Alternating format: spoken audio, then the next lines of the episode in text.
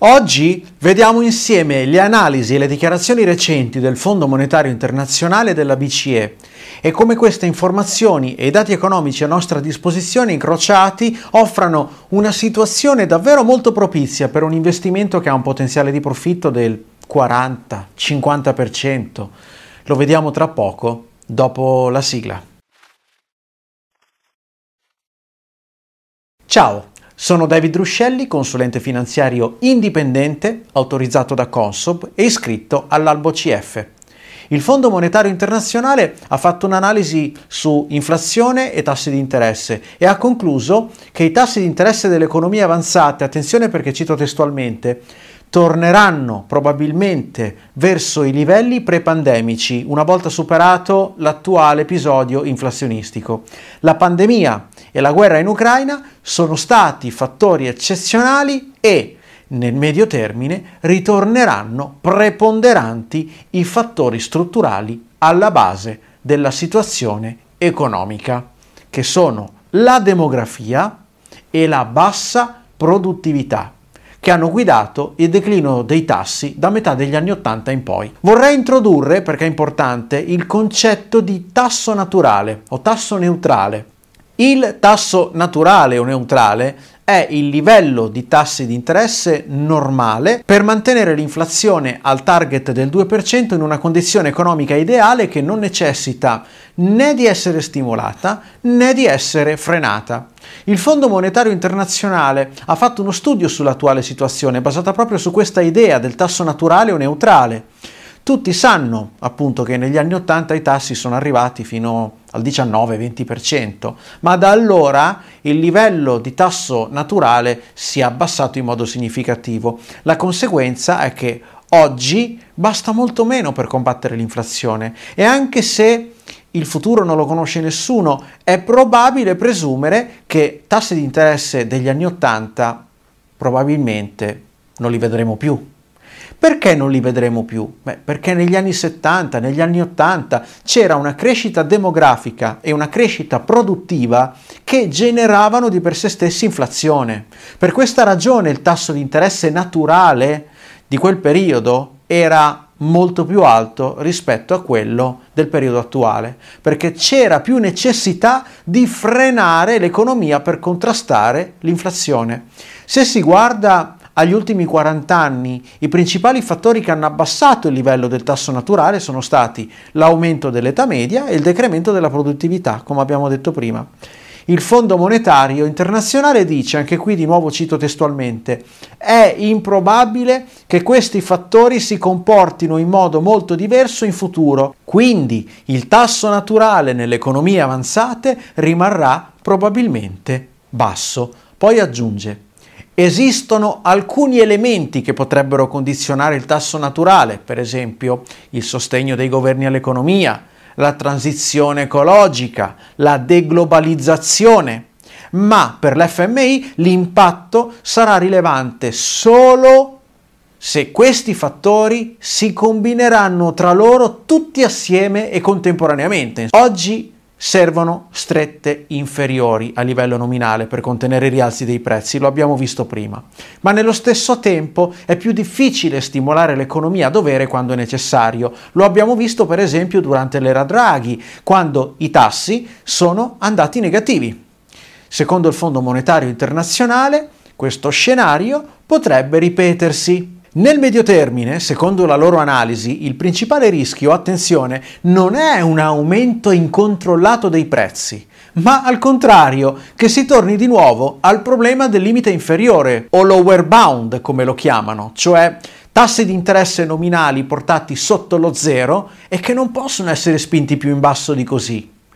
In definitiva, le banche centrali ora stanno riducendo il bilancio attraverso il cosiddetto quantitative tightening o QT. Ricordo a tutti che circa il 60% dei TLTRO, i prestiti fatti da Draghi alle banche, deve rientrare entro il 2024 eh, e l'importo ancora da saldare corrisponde a circa 1200 miliardi che verranno drenati dall'economia. Quindi in questo momento si sta drenando liquidità dall'economia ma è probabile che più avanti le banche centrali saranno di nuovo obbligate a immettere liquidità liquidità, con nuove operazioni di quantitative easing per stimolare nuovamente un'economia che probabilmente potrebbe rientrare in crisi.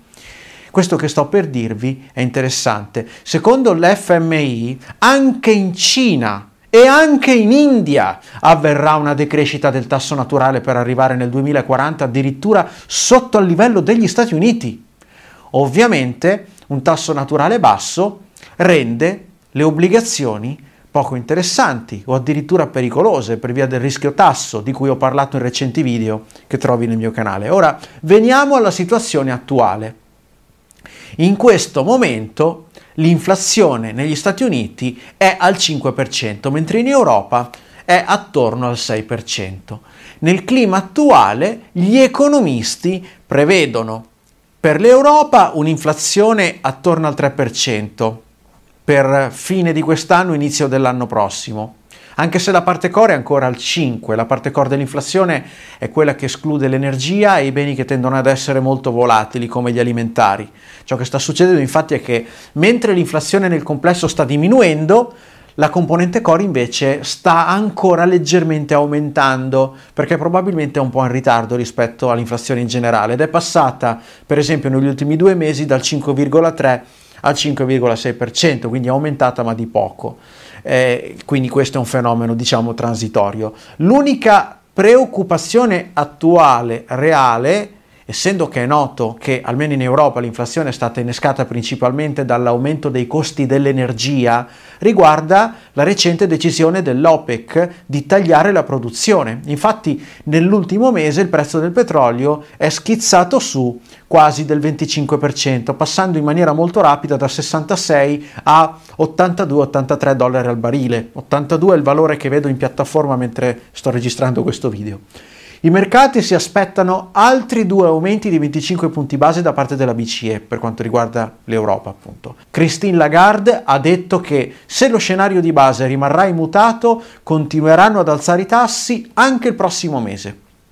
Penso ovviamente che sia poco probabile che in poche settimane cambino all'improvviso gli scenari di base, quindi altri 25 punti base in più a maggio sono praticamente certi, ma poi è molto probabile che ne arriveranno altri 25 in seguito per arrivare al 3,5%.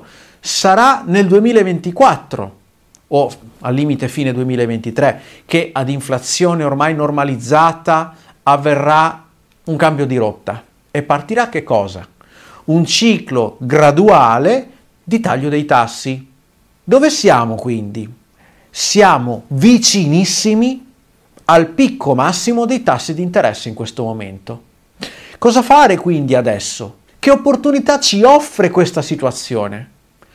Ora può essere il momento di iniziare, sottolineo iniziare, ad investire in qualche ETF che contenga obbligazioni governative europee. L'ideale sarebbe iniziare magari a maggio, subito dopo l'aumento di 25 punti base, ormai praticamente certo.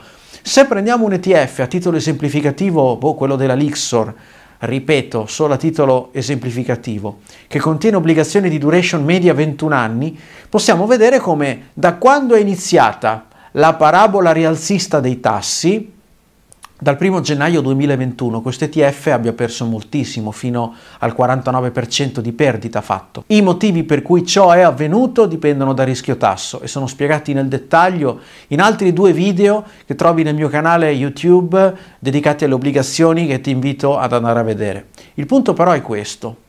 Cosa succederà quando i tassi verranno tagliati? Questo è il punto. Il prezzo dell'ETF ricomincerà a salire. Ecco quindi che siamo di fronte a un'opportunità eccezionale di fare un realizzo del 40-50%. Unendo quanto ci dice il Fondo Monetario Internazionale la BCE, immaginiamo un ritorno dei tassi a zero entro qualche anno, immaginiamo, non so, entro tre anni, è un 40-50% in tre anni di profitto potenziale. Ovviamente c'è un rischio. Qual è il rischio? Il rischio è che succeda qualcosa che ora non possiamo prevedere, che non ci aspettiamo, che rovini i piani e che la BCE sia costretta a continuare ad alzare i tassi. Con in pancia obbligazioni di duration media 21 anni, per ogni punto percentuale di aumento dei tassi nominali noi perdiamo il 21% circa. Se vogliamo ridurre questo rischio possiamo prendere in carico un ETF che contenga obbligazioni a duration inferiore oppure possiamo ridurre l'allocazione di un ETF di questo tipo appunto riducendo l'esposizione. Ce ne sono vari, eh? non ci sono solo quelli della Lixor, ci sono quelli di iShare, Amundi, Xtracker e chi più ne ha più ne metta. Insomma, la scelta sta a voi.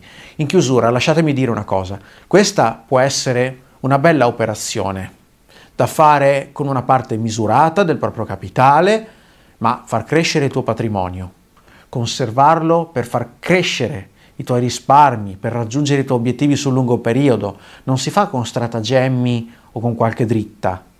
Sì, si possono usare a volte stratagemmi, le dritte esistono, ma il risultato vero nel lungo periodo lo ottieni con l'utilizzo di un vero e proprio piano finanziario, un sistema completo che ti permetta, anche partendo da zero, di utilizzare quella che io chiamo finanza buona, dove il tuo capitale cresce perché eh, fai tua una parte della ricchezza vera, ti metti in tasca una parte della ricchezza che si genera naturalmente nell'economia reale, partecipando al processo con cui questa ricchezza si crea.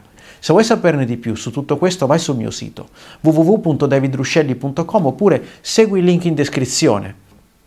Al prossimo video e che il profitto sia con te. Metti mi piace, iscriviti al canale e continua a seguirmi. Ciao!